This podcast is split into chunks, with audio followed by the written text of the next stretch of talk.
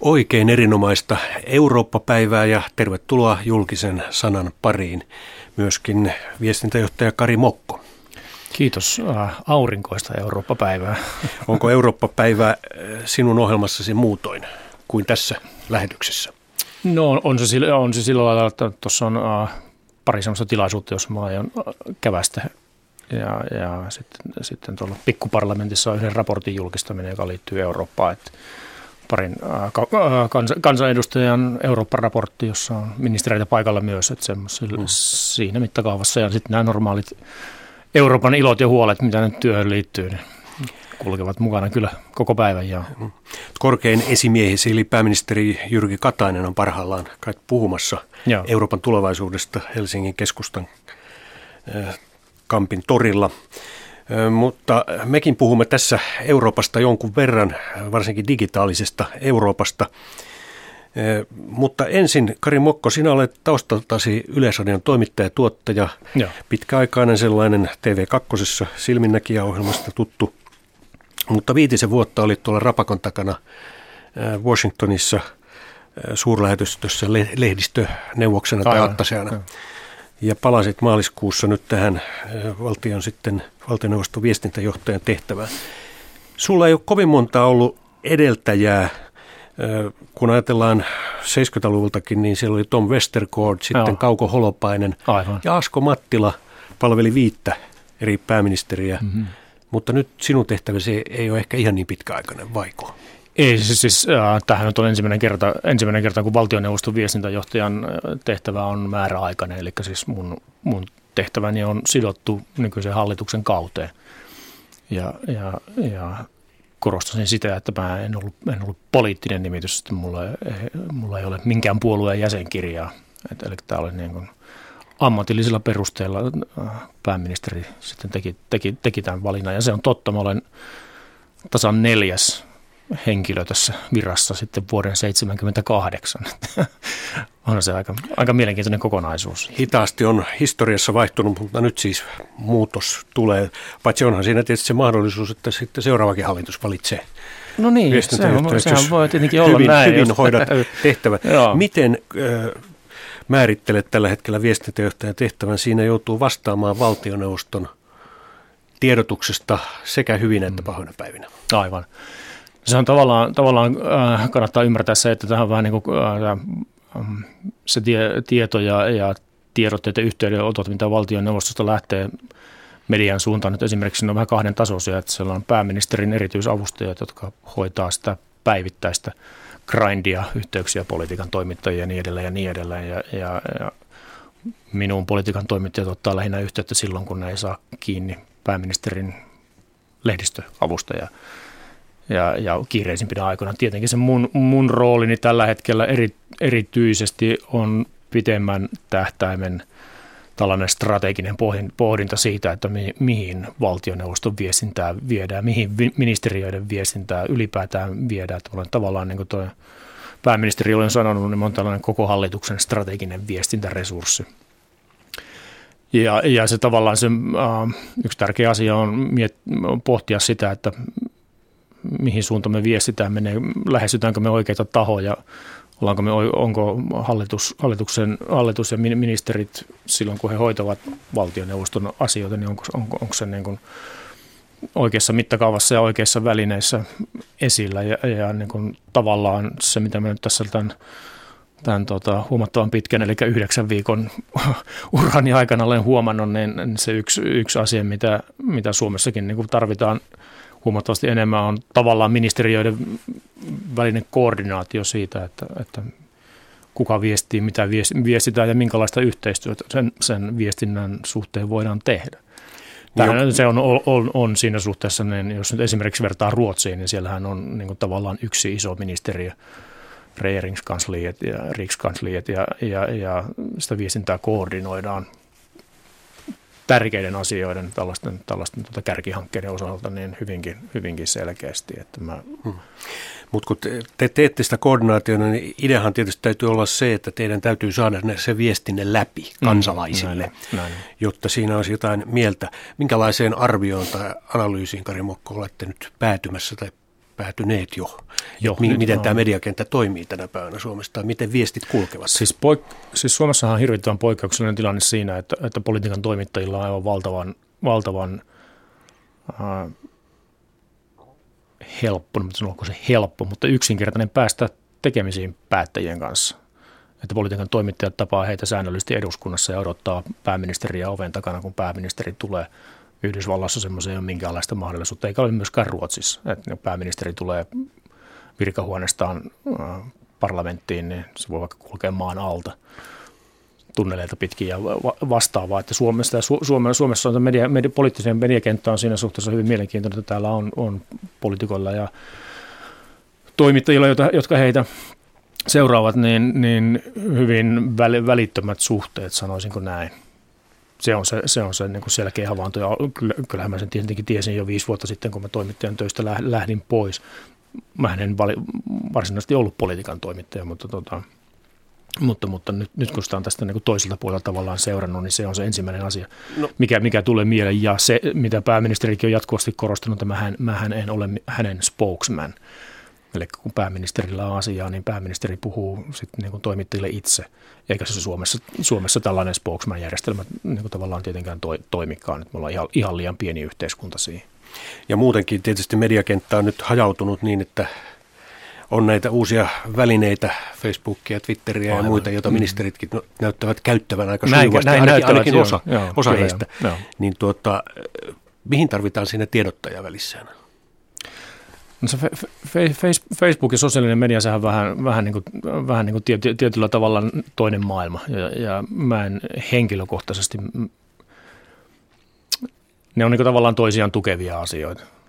Että se Facebook ja että se, jos, jos sä haluat seurata jotain ministeriä Facebookissa, niin, niin, niin uh, joko sä olet samaa, suurilta osin samaa mieltä, mitä se ministeri kirjoittaa tai edustaa, tai sitten toimittajana sä haluat tietää, että mitä se ministeri edustaa ja mitä se kirjoittaa. Että se on tavallaan yksi tällainen, tällainen journalismin lähde, mutta jos nyt ajatellaan sitä, että ministerillä on vaikka 3000 tai 5000 seuraajaa Facebookissa, niin ei se yleisö nyt, jos meillä on 5 miljoonaa, 5,4 miljoonaa ihmistä Suomessa, niin se yleisö niin kauhean iso siinä, siinä suhteessa ole. Että, et, um, valtioneuvoston viestintä viestii vähän niin kuin sellaisia laajempia, laajempia kokonaisuuksia. Ja siis mehän vastataan istuntojen tiedottamisesta ja tiedotustilaisuuksien järjestämisestä, seminaareista, ulkomaanmatkoista ja näin, näin päin pois. Näin, näin päin pois että, että, että se, se, se on enemmän, enemmän, enemmän ne Facebook-viestit ja Twitter-viestit on, on hyvinkin henkilökohtaisia poliitikkojen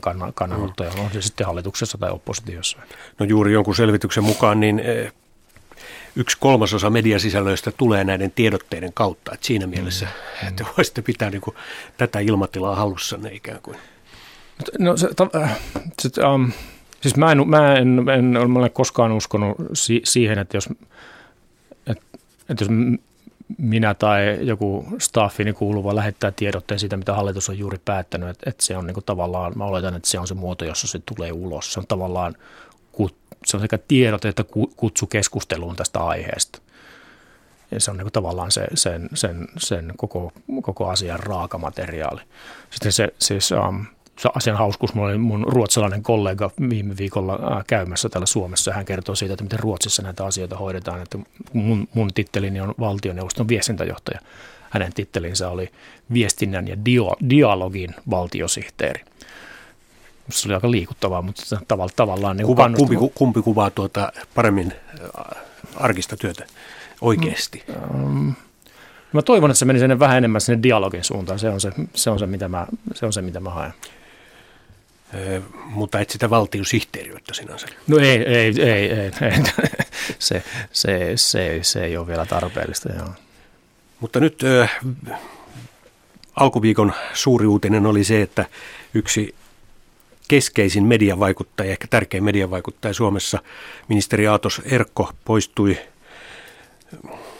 toisille viestintämaisemille ja hän oli hyvin sillä lailla, sanoisiko erikoinen persona, että hän ei kovin paljon antanut haastatteluja ja varjeli julkikuvaansa monin, monin tavoin. Aivan, Yleisradion arkistostakaan ei oikeastaan löydy kovin montaa haastattelua, tämmöisiä pieniä välähdyksiä, mutta valitsin pienen otteen hänen vuonna 1988 sanomalehtien 80-vuotispäivällä pitämästä puheesta. Siinä kuitenkin tulee hyvin selville se, että ministeri Aatos Erkko on aina ollut vähän sen vastarannan kulkija ja silti menestynyt erinomaisesti. Mutta nähdäänkö sanomalehti useimmiten tiedotusvälineenä? Vai ajattelevatko monet omistajat ja yritysjohtajat, että lehden julkaisun ainoa tavoite on nopea yrityskasvu, mahdollisimman suuret lehdestä jonnekin muualle irroitettavat voitot ja kiitettävät lausunnot kasinooperatöörien äänenkannattajissa. Eivätkö lehtiyhtiöittämme yritysjohtajat enää kiinnitäkään huomiota muuhun kuin sanomalehtien sivumääriin ja ilmoitusmääriin ja komeihin toimitaloihin ja tuotantorakennuksiin? Ovatko lehtitalot luopuneet yhteiskunnallisesta roolistaan niin, että ne voidaan nähdä vain vallattavina liikeyrityksinä, että oikeastaan on yhden tekevää, kuka ne omistaa. Lehdistön majakat tuntuvat paljolti olleen säästöliekillä, ellei peräti pimeinä. Ellei tulevaisuuden sanomalehdistömme saa niitä sytytetyiksi, niin miltä väylät näyttävät ennen kaikkea nuorista, joille jätetään vain kaksi vaihtoehtoa. On juostava hengästyneenä kaupallisuuden ja niin sanotun hyvinvoinnin oravan pyörässä, tai heittäydyttävä täydelliseen välipitämättömyyteen. Näin puhui Aatos Erkko siis vuonna 1988 Sanomalehtien liiton 80-vuotisjuhlatilaisuudessa. Hyvin kriittistä puhetta ja oikeastaan tuo loppu, jossa hän puhui nuorista, Aivan. niin voisi olla tänä päivänä hyvin no, osuva joo. kuvaus, että onko nuorilla muuta mahdollisuutta kuin juosta oravan pyörässä tai sitten heittäytyä välinpitämättömiksi. Miltä viestinnän, kun valtion viestintästrategiaa hmm. mietitään, niin tällainen ajattelu kuulostaa? No mä luulen, että se suur, suurin um, haaste, mikä meillä on, ei ole se, etteikö me voitaisiin uh, saada tietoa ulos eri mahdollisien välineiden kautta. Se, on se, se suurin haaste on se, että saadaanko me saadaanko me se tie, tieto sellaisten ihmisten tietoisuuteen, jotka, jotka ta, tavallaan, joille siitä olisi hyötyä saada se tieto. Jos puhutaan, hallitus on huolissaan nuorten syrjäytymisestä tai, nuort, tai siitä, että saadaanko nuorille tällainen yhteiskuntatakuujärjestelmä. Et, et, et miten me saadaan myös se tieto niille nuorille, heille nuorille itselleen, jotka voisivat niin ymmärtää, että niin yritetään tehdä asioita ja mitä se käytännöllisesti katsoen tarkoittaa. Että, että se, mihin meidän ehdottomasti pitää tulevaisuudessa satsata enemmän, on, on dialogi, niin kuin kerran sanoin, ja, ja sellainen tavallaan myöskin uh, läsnäolo, se, että ne on ne sitten ministereitä tai valtion, valtion virkamiehiä, jotka sitä, sitä meidän, meidän sanomaa jalkauttaa omalla persoonallaan, että he, he niin kuin, että ei jäädä siihen, että tuotetaan se tiedotteen lähettäminen tai Facebook-viesti tai postaus on se ainoa, että se riittää tai että Yleisradio tekee sitä jutun tai Hesari tekee jutun, vaan se, että mennään aktiivisesti ihmisten tykö keskustelemaan niistä asioista ja myöskin muille alueille kuin niille omille oman vaalipiirin alueelle. Ja se on, että jos nyt esimerkiksi kuntauudistuksesta puhutaan, niin mitä, mitä mä olen aktiivisesti pitänyt, pitänyt keskustelussa yllä on se, että, että niin ministerit jalkautuu myös sellaisille alueille, jossa jossa, josta he eivät ole kotoisia, joista heille, heille niitä ääniä ei niin kuin tule muuten kuin ehkä Eurooppa, Euroopan parlamentin vaaleissa. Mutta tavallaan, sen, tavallaan tällainen yhteisvastuun tunteminen niiden tahojen suhteen, joista on kyse, ja taas niiden keinojen miettiminen sen, että miten me saadaan viesti läpi myös niille ihmisille, jotka sitä eivät halua kuulla, jo, jo, ja joiden pitäisi kuulla se viesti. Tämä on se suuri, suuri haaste, mutta sä olet oikeassa tuo Aatos Erkon puheen, niin sehän olisi voinut, hän olisi voinut pitää sen vuonna 2008, 20 vuotta myöhemmin. No Kari Mukko, edellisen hallituksen, tai silloin vielä kun Matti Vanhanen johti eh, edellistä hallitusta ennen Kiviniemiä, Kiviniemikin ehkä sitä jatkoi. Silloin yksi doktriini hallituksessa oli se, että keskeneräisistä asioista ei puhuta, niistä ei kerrota julkisuuteen. Onko nyt Jyrki Kataisen kuusikko hallituksella sama linja? No ainakaan minulle ei ole sanottu niin, että keskeeräisistä asioista ei, ei, ei puhuta. Siis tietyt asiat, jotka on salaisia, no mähän istun myös niin ulko- ja turvallisuuspoliittisessa valiokunnassa silloin, kun se kokoontuu siellä tota, sivu, sivupenkeillä. Tietyt, esiin, noin niin kuin esimerkiksi tietyt, tietyt asiat on, on määrämittaan asti salaisia ja sitten kun niistä voi, jos ne voidaan tuoda julkisuuteen, niin silloin ne tietenkin tuodaan. Mutta mä tiedän sen toimittajana hyvin, hyvin, hyvin niin kuin selvästi ja olen siihen itsekin joskus syyllistynyt aiko, aikoinaan joskus 90-luvulla tai jotain vastaavaa, että minulla on ajatellut, että koska tästä asiasta ei ole kerrottu, niin se täytyy olla salaliitto tai mitä tahansa, tai nyt on jotain, jotain niin kuin merkittävää tapahtumassa. No malli esimerkki oli silloin, kun hallituksella oli, hallituksella oli tämä kehysriihi, ja sitten kun mun yksikkö oli vastuussa sen tiedottamisesta, niin hallituksen tiedottamisesta kritisoitiin, että tiedotetta ei tullut ulos vasta sen jälkeen, kun eduskunnassa välikysymys tai eduskunnassa kyselytunti oli ohi kahta tuntia myöhemmin, kun hallitus oli pitänyt kehysriihen tiedotustilaisuuden. Ja kun tiedotetta ei voitu laittaa ulos, koska se oli vielä kesken, koska siihen tuli suurin piirtein 24 neljä lisäystä ministereiltä viimeisen puolen tunnin aikana. Sitä ei yksinkertaisesti saatu ulos aikaisemmin. Ja se niin kuin tavallaan, mä perään kuulutan myös niin kuin viestintävälineiltä semmoista pientä vastuuta sen suhteen, että, että, niin kuin, ei aina lähdetä katsomaan asiaa siltä kannalta, että, että että ää, tiedottaminen on semmoinen lopullinen, loputon peli ja spinnaus, että, että, että niin kuin, mä toivoisin, että joskus uskotaan se, että, jos, että valkoinenkin voi olla valkoista. Että se, ei aina, ei, ei, aina, ei aina kannata lähteä siitä, että nyt yritetään tehdä, yritetään tehdä mustaa valkoiseksi. Vastaus oli jossain määrin vähän kryptinen, mutta onko, onko, onko nyt niin, että ää, penää vielä vähän tätä, että mm. keskeneräistä, onko linja muuttunut edelliseen, edellisiin hallituksiin verrattuna? Suoraan sanoen minun on vaikea, vaikea et, kom- et, kommentoida et, et, sitä, että semmoista... mikä edellisen hallituksen, tai vanhan hallituksen linja oli, koska mä, en, mä olin silloin varmaankin toisella, toisella puolella Atlanttia, ja mä en ihan kaikkia näitä perusperiaatteita, niin ei ne ihan kaikki tarttunut silmään. Mutta ei, tota, mutta no, nyt varmaan huomaisit sen, jos, mm. olisit, jos pääministeri olisi ikään kuin ohjeistanut muita ministereitä, että keskeisistä ei, tai valmistella olevista asioista ei voida ei, puhua julkisesti. Ei, ei, ja siis niin no jos mä henkilökohtaisesti sanon, niin kaikki ne äh, hallituksen, hallituksen neuvottelut ja komiteat, joissa mä istun, niin äh, niissähän kysytään pääministeriltä, että, tästä, että tiedotetaanko ja muilta ministereiltä, että tästä tulee tiedot, tehdään tiedot, tai joskus se tiedote tulee tietenkin valmiinakin ja se vaan muokataan, mutta näin päin nä, näin se, näin se menee. Ja tietyt komitea-istunnot, nehän on aina, aina, aina salaisia. Eli, eli tota noin, niin ei, en, en ole saanut keneltäkään sellaista määräystä, että keskeneräisistä asioista ei tiedoteta. Asioista tiedotetaan silloin, kun niistä voidaan tiedottaa. Kategorista määräystä ei ole. Joo, mutta myöskään tämmöistä ikään kuin keskustelu, ehdotonta keskustelukieltoa tai toivomusta ei ole. No se, siihen voi vastata myös sillä että jos meillä on tällä hetkellä kuusi puoluetta hallituksessa ja niin kuin pääministeri sanoi, että siinä ei ole ideologista liimaa, niin sen monen otteeseen äh, todettu jo, että aina välillä tapahtuu näitä poliittisia irtiottoja erinäisissä asioissa. Ja siinä onkin taas sitten, kun meillä on, meillä on kahdenlaista viestintää, poliittista viestintää ja sitten valtioneuvostotason viestintää, että se on niin kysymys, siinä on kysymys sitten poliittisesta viestinnästä, johon niin tavallaan, tavallaan niin kuin mä, mä, minä en puutu.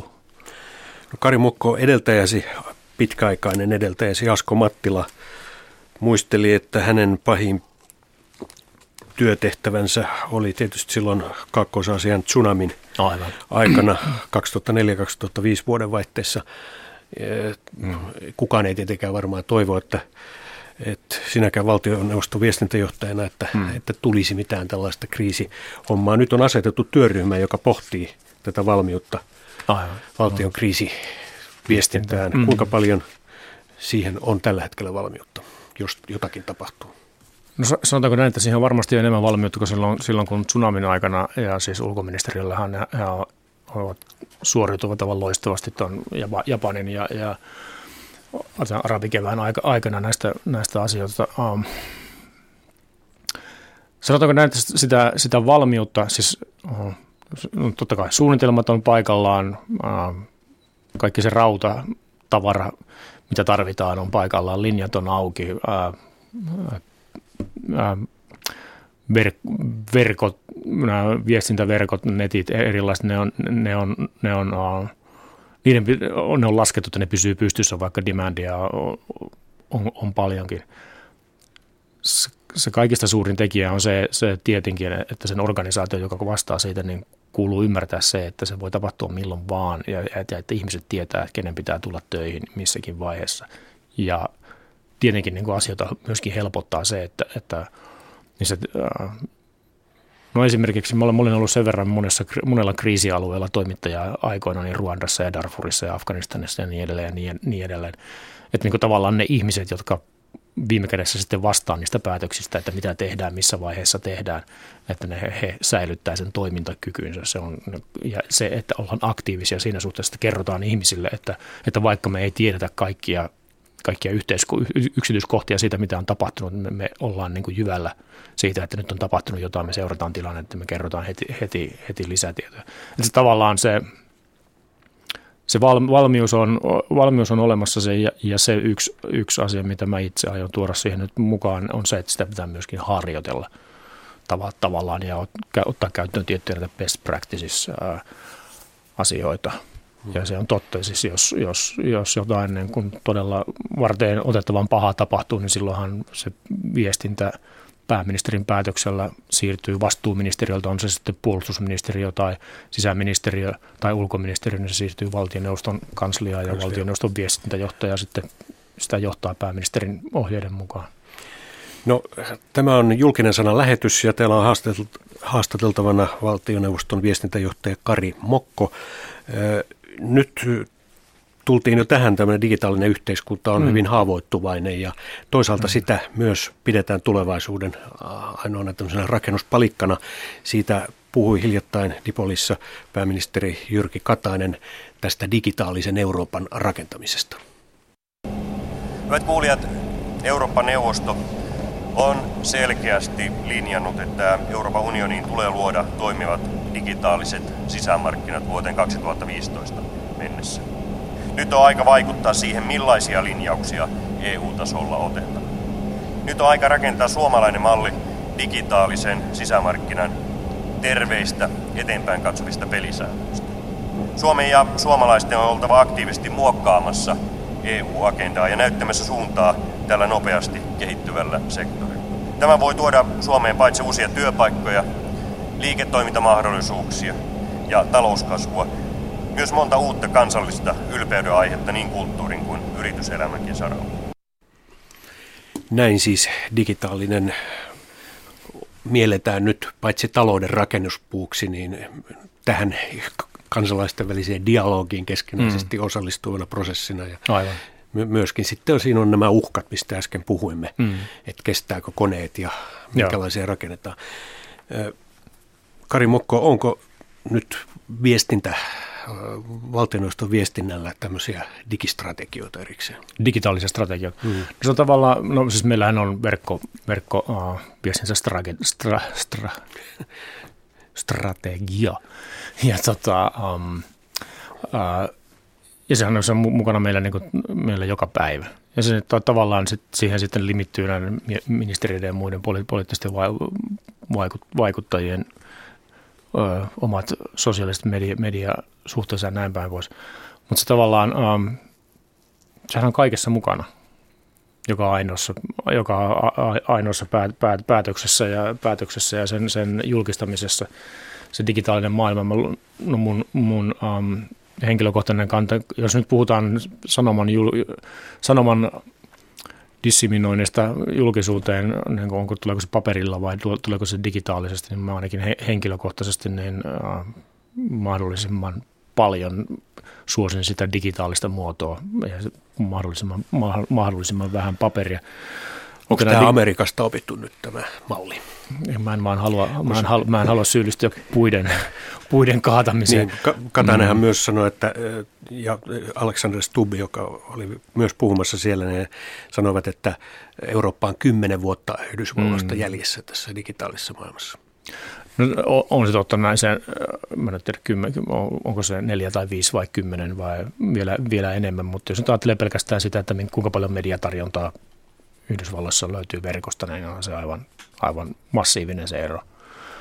Mutta noihin digitaalisiin sisämarkkinoihin liittyen vielä niin toiminta pääministeri on jatkuvasti pitänyt viime aikoina yllä EUn suhteen on se, että jos nyt ajattelee suomalaisia esimerkiksi peliteollisuuden firmoja, niin jos he haluavat saada markkina, markkinaa auki EU-hun, niin he törmäävät 27 tai no Suomen plus 26 muuta erilaista alvijärjestelmää, erilaista tekijäoikeusjärjestelmää ja sitten markkina on 500 miljoonaa ihmistä ja, ja taas Jenkeissä niin se pääset 50 osavaltioon käsiksi ja sillä on 300, ihminen, 300 miljoonan ihmisen markkina ja se on yksi, hmm. yksi ALV ja tekijä, tekijänoikeusjärjestelmä, niin siinähän on tietyllä tavalla ja se, se on tuo, tämä digitaalinen sisämarkkina on se mitä tuo pääministeri on kaikilla näillä vierailuilla, mitä mä tässä vaiheessa olen ollut mukana, onko niitä nyt kuusi vai seitsemän eri valtion päämiesten kanssa käyty ja he kaikki on ollut tästä tematiikasta äärimmäisen kiinnostuneita. Mä uskon, että se menee, menee se on, varmasti nopein harppauksin eteenpäin. Se on teema, johon joutuu palaamaan jatkossa varmasti moneen kertaan. Nyt kuunnellaan äh, Slovakiasta esimerkki siitä, että kuinka pienessä itse asiassa väkiluvultaan kyllä Suomen kokoisessa maassa Slovakia, niin äh, myös taistellaan näitä digitaalisen maailman sitten sieltä tulevia uhkia vastaan, eli internet ja tietokoneverkostot ovat täynnä sitten myöskin erilaisia pugeja ja haittaohjelmia ja Suomessa on iso yhtiö, joka myös toimii tällä saralla, mutta myös näin on Slovakiassa. Ja Matti Laitinen kävi tutustumassa Bratislavassa, miten tietokoneviruslaboratoriossa toimitaan. Now we're going to, to the virus lab where all the te- detection takes place. Nyt menemme viruslaboratorioon. Ensikseen on ovi, jossa on ovikoodi, jonka jälkeen päästään tänne sisään. Tässä on lasiseinäisiä huoneita, tietokoneita joka puolella. Siellä täällä ihmisiä tietokoneiden ääressä. Täällä on niin siistiä kuin sairaalassa. Ja sitten tänne peremmälle. Tuolla Coca-Colaa juodaan ja tietokoneita katsellaan. Tietokoneita, tietokoneita. Robert Lipovsky, and I'm a malware researcher and uh, team leader of the Security Intelligence Program. Haittaohjelmien tutkija ja tietoturvallisuusryhmän johtaja esittelee viruslaboratorion toimintaa. In a room which we are calling Houston due to the resemblance to the NASA Mission Control Center. Tätä kutsutaan Houstonin kontrollikeskukseksi. Esikuvana on NASAn avaruuslentojen kontrollikeskus. The people sitting here are malware analysts. The people sitting in those in the offices on the sides are researchers uh, in the detection team. So they are the ones doing the signatures and the updates. Bratislavalaisen ISET-yhtiön viruslaboratorio on suuri halli, jossa on pitkiä pöytiä kuin bayerilaisessa oluttuvassa. Tietokoneita tutkivat haittaohjelmien analysoijat. Yhdellä seinällä kaikkien näkyvillä on kolme suurta, koko maailman kattavaa näyttötaulua. Eri värit ilmoittavat haittaohjelmien esiintymistason eri puolilla maailmaa. Lasiseinäisissä sivuhuoneissa omassa rauhassaan työskentelevät tutkijat, joiden tehtävä on seurata ja päivittää haittaohjelmien torjuntaohjelmia vain sekunteja sen jälkeen, kun tietokone on ilmoittanut uudesta hyökkäyksestä. Jos kyse on monimutkaisemmasta ongelmasta, niin päähallin tutkijoilla on enemmän aikaa selvittää, mistä on kysymys ja mitä pitäisi tehdä. Tämä on hyvien ihmisten sodanjohtokeskus. Jossakin aivan muualla pahat ihmiset yrittävät kehitellä omia haittaohjelmiaan, jotka sivuttaisivat torjuntaohjelmat ja luikertelisivat tietokoneillesi. Uh, they use specialized tools uh, such as uh, disassemblers, debuggers. They use uh, IDA Pro disassembler, Oli debugger and Tietoturvallisuusryhmän johtaja Robert Lipovski kertoo erikoisista apuohjelmista, joita tutkijat käyttävät oman päänsä lisäksi. Tällaisia ovat esimerkiksi debuggerit, jotka selvittävät, miten haittaohjelmat on kirjoitettu ja eri vaiheissaan toimivat. Kun tämä on selvitetty, niin voidaan koodata haittaohjelman torjuntaohjelma. Disassembler-ohjelma, kuten AIDA, taas kääntää haittaohjelman tai viruksen konekielisen tiedon ihmisen ja hänen tietokoneensa ymmärtämään muotoon. Emulaattorit taas matkivat työaseman ympäristön ulkopuolisia ohjelmia. Silloin haittaohjelma tai virus luulee toimivansa oikeassa internetin yhteydessä olevassa tietokoneessa, vaikka todellisuudessa ohjelma onkin huijattu menemään internetistä kokonaan eristettyyn tutkimustietokoneeseen. Samalla saadaan selville, miten haittaohjelma oikeassa ympäristössä toimii ja kuinka sitä vastaan pitäisi suojautua. Näin hyvikseen ja pahikseen välistä taistelua käydään joka päivä. Kuumana käyvät niin tietokoneet ohjelmineen kuin niiden takana olevien ihmisten aivotkin. And uh, we are actually actually getting uh, an estimated number of about 200,000 unique infected files per day löydämme päivittäin arvioimme mukaan noin 200 000 uutta saastunutta tiedostoa. Suurimman osan hoitavat automaattiset tietokoneohjelmamme, mutta osa vaatii ihmistyötä, eli tehtävää kyllä riittää haittaohjelmien prosessoinnissa. Kun huomautan, että tehän siis kasvatatte täällä viruslaboratoriossa eräänlaisia vastaviruksia, niin Lipovski vastaa, että sehän on meidän tehtävämme. Mitä haittaohjelmat sitten käytännössä tekevät? Well, there's there's lots of lots of different threats. I mean, uh, there's more sophisticated stuff. There's stuff like Stuxnet, Duku, TDL4, Olmaric. Niitä on monenlaisia. Esimerkiksi Stuxnet tietokonemato on tällainen ohjelma, joka pystyy vakoilemaan ja uudelleen ohjelmoimaan teollisuusjärjestelmiä. Mato havaittiin ensimmäisen kerran kesäkuussa 2010 ja se on päässyt saastuneen muistitikun välityksillä Iranin ydinvoimalaitoksiinkin. Valtioidenkin elintärkeitä toimintoja voidaan haitata tai lamauttaa tietoturvahyökkäyksiä. Sitten on haittaohjelmia, joiden tarkoituksena on yksinkertaisesti varastaa rahaa vaikkapa pankkitileiltäsi. Yksityisen henkilön tai yrityksen kannalta suurin uhka ovat rahaa varastamaan pyrkivät haittaohjelmat. Vähemmän vaarallisia ovat nettiliikennettä analysoivat ohjelmat tai ohjelmat, joiden avulla nettisivuja voidaan muutella toisen näköisiksi.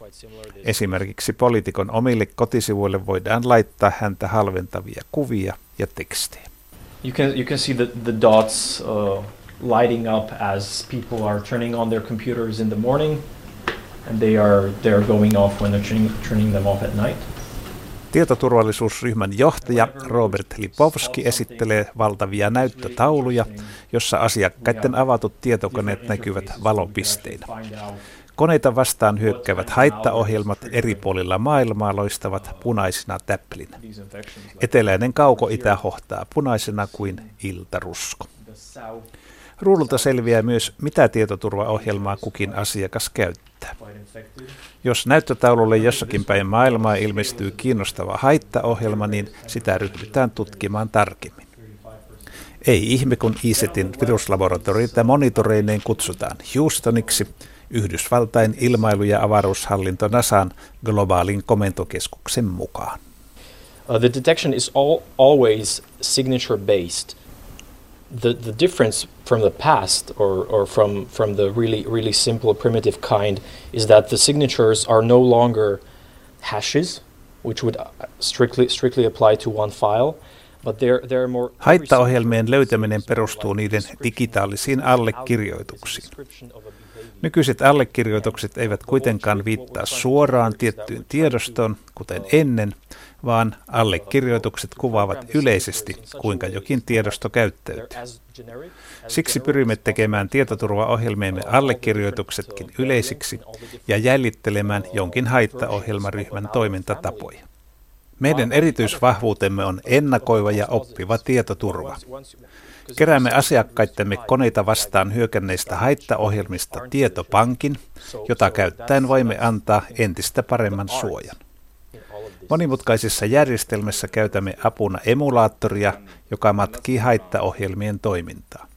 Näin pystymme torjumaan haittaohjelman hyökkäyksen jo ennen kuin se on edes käynnistynyt.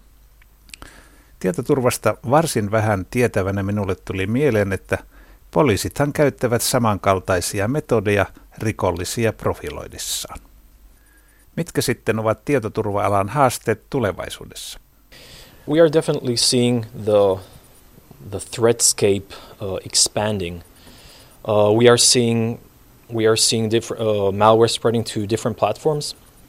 So uh, Varmasti näimme uhkien levittäytyneen uusiin laitteisiin, kuten kannettaviin ja puhelimiin. Periaatteessa toiminnat ovat samankaltaisia kuin Windows-ympäristössä on ollut jo vuosikausia, mutta nyt ne vain ovat erilaisten käyttäjien käytössä. Meidän tietoturvaihmisten täytyy tietysti sopeutua näihin uusiin käyttötapoihin. Kun katselin viruslaboratoriossa työskenteleviä ihmisiä, niin aika nuorilta näyttivät, useimmat 32 puolen. Jos itse olisin työelämää aloitteleva parikymppinen, niin millainen koulutus minulla pitäisi olla, jotta saisin tietoturvayhtiöstä töitä?